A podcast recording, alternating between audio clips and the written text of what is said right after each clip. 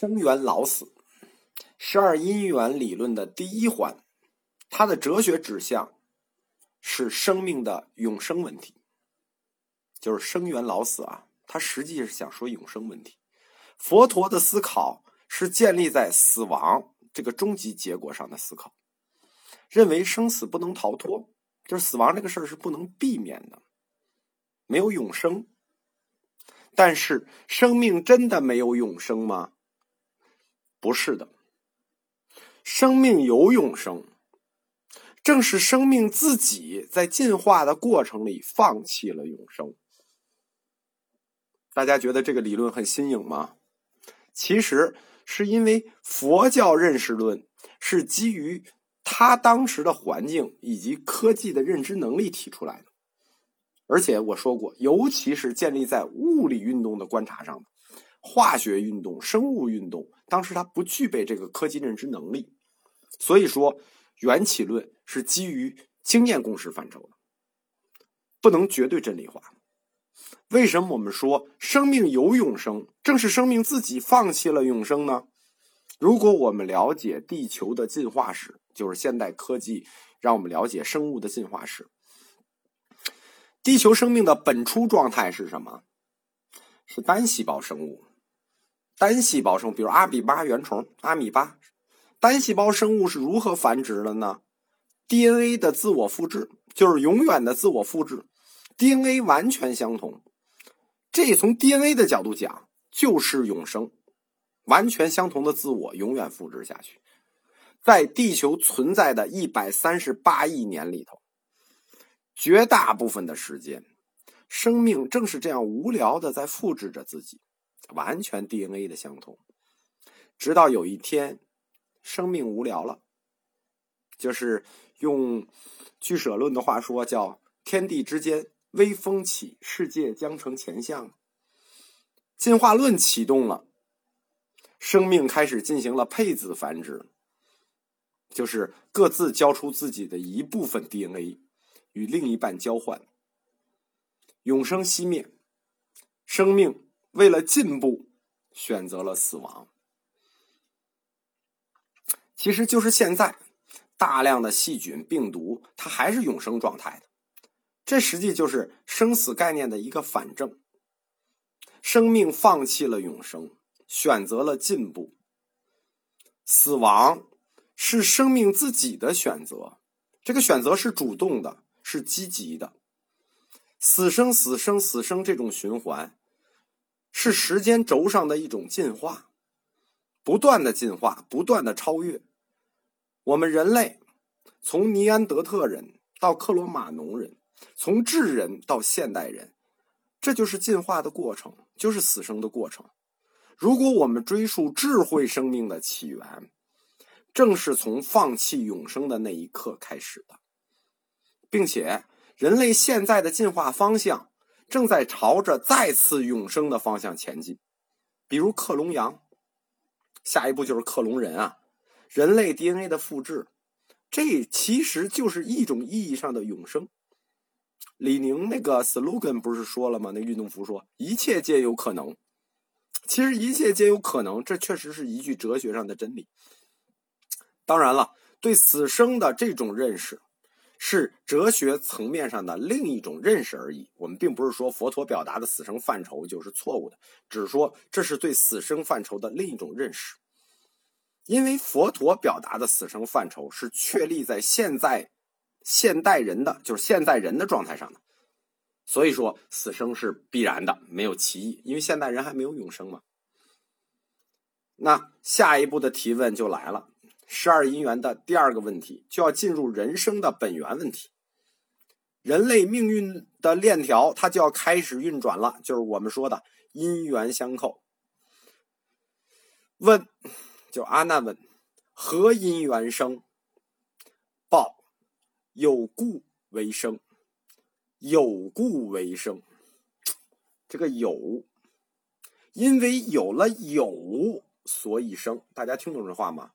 生的原因是什么？有故为生，这个原因就是有有一个字，因为有了有，所以生。有是生命的第一本源，我们说过啊，十二因缘里除了死生没有一一字义意思以外啊，剩下的都有。从这个字开始就有了，这就是生命，就是因缘链条的第二环有缘生。从这个有字开始，佛教哲学就要开始分流了，第一条大河流就要分出去了。有字就是四大哲学流派的第一次分流。有缘生里头的这个有字，在十二因缘中。是有两种不同的解释的。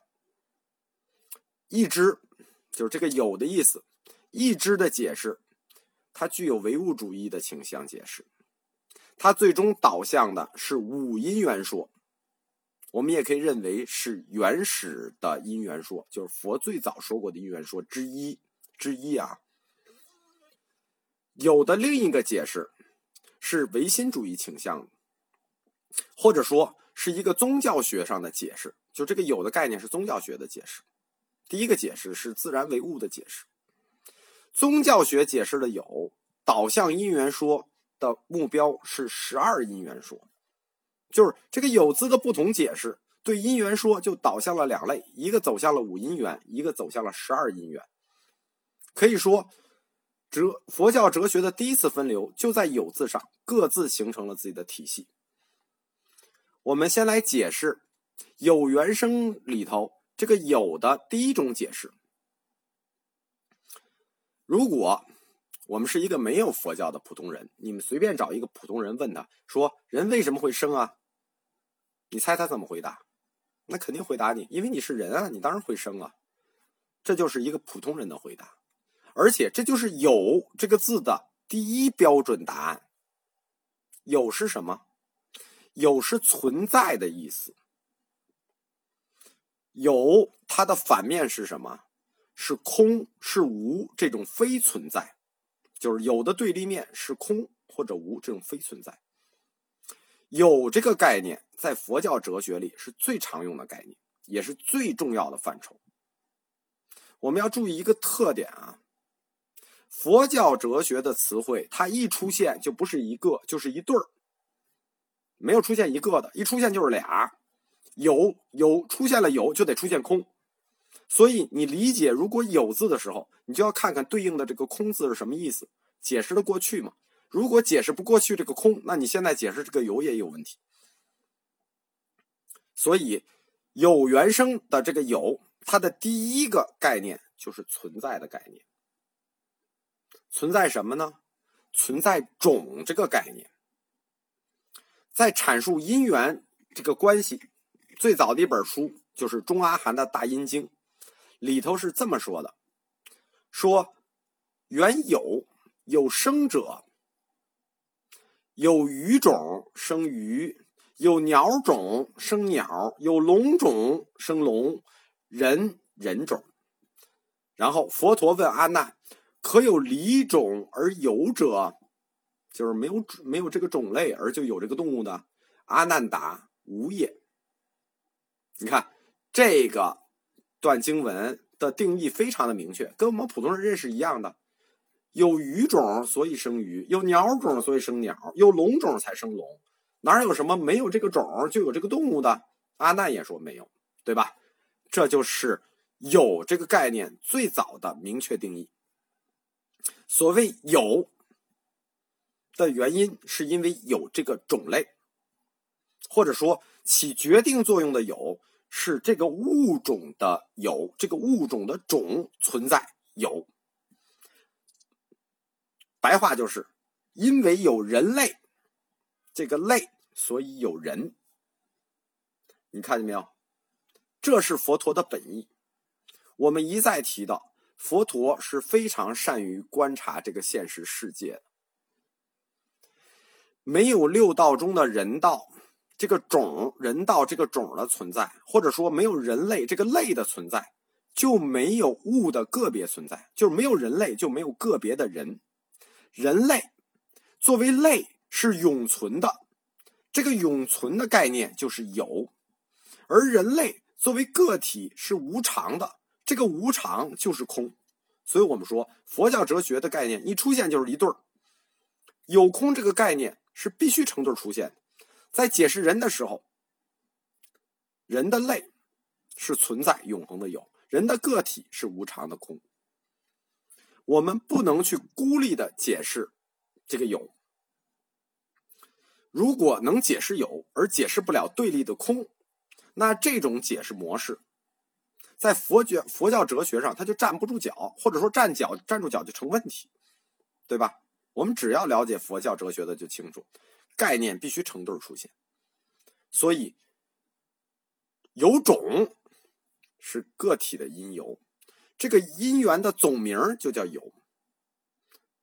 具体的三界六道，具体的三界六道的个体是无常的空，而这无常的空产生在抽象的三界六道中永恒的有。这个有跟四大劫的劫位是相关的，就是它只跟四大劫有关。可以说，对有的这种存在的概念。是早期佛教不证自明的道理，根本不需要说，认为这就是必然。根据有这个理论基础，就是我们前面阐述的理论基础。后来佛教哲学的第一大流派说一切有不，就建立起来了庞大的哲学体系。可以说啊，说一切有部的理论体系是最完整也最有说服力的。包括我们中国人现在建立的大量的佛教概念，就是我们说的五蕴十二因缘、三世两重因果，这都是有部哲学给建立起来的。而其他佛教流派遵循的有是另一套解释。我们下一讲讲有的第二种解释。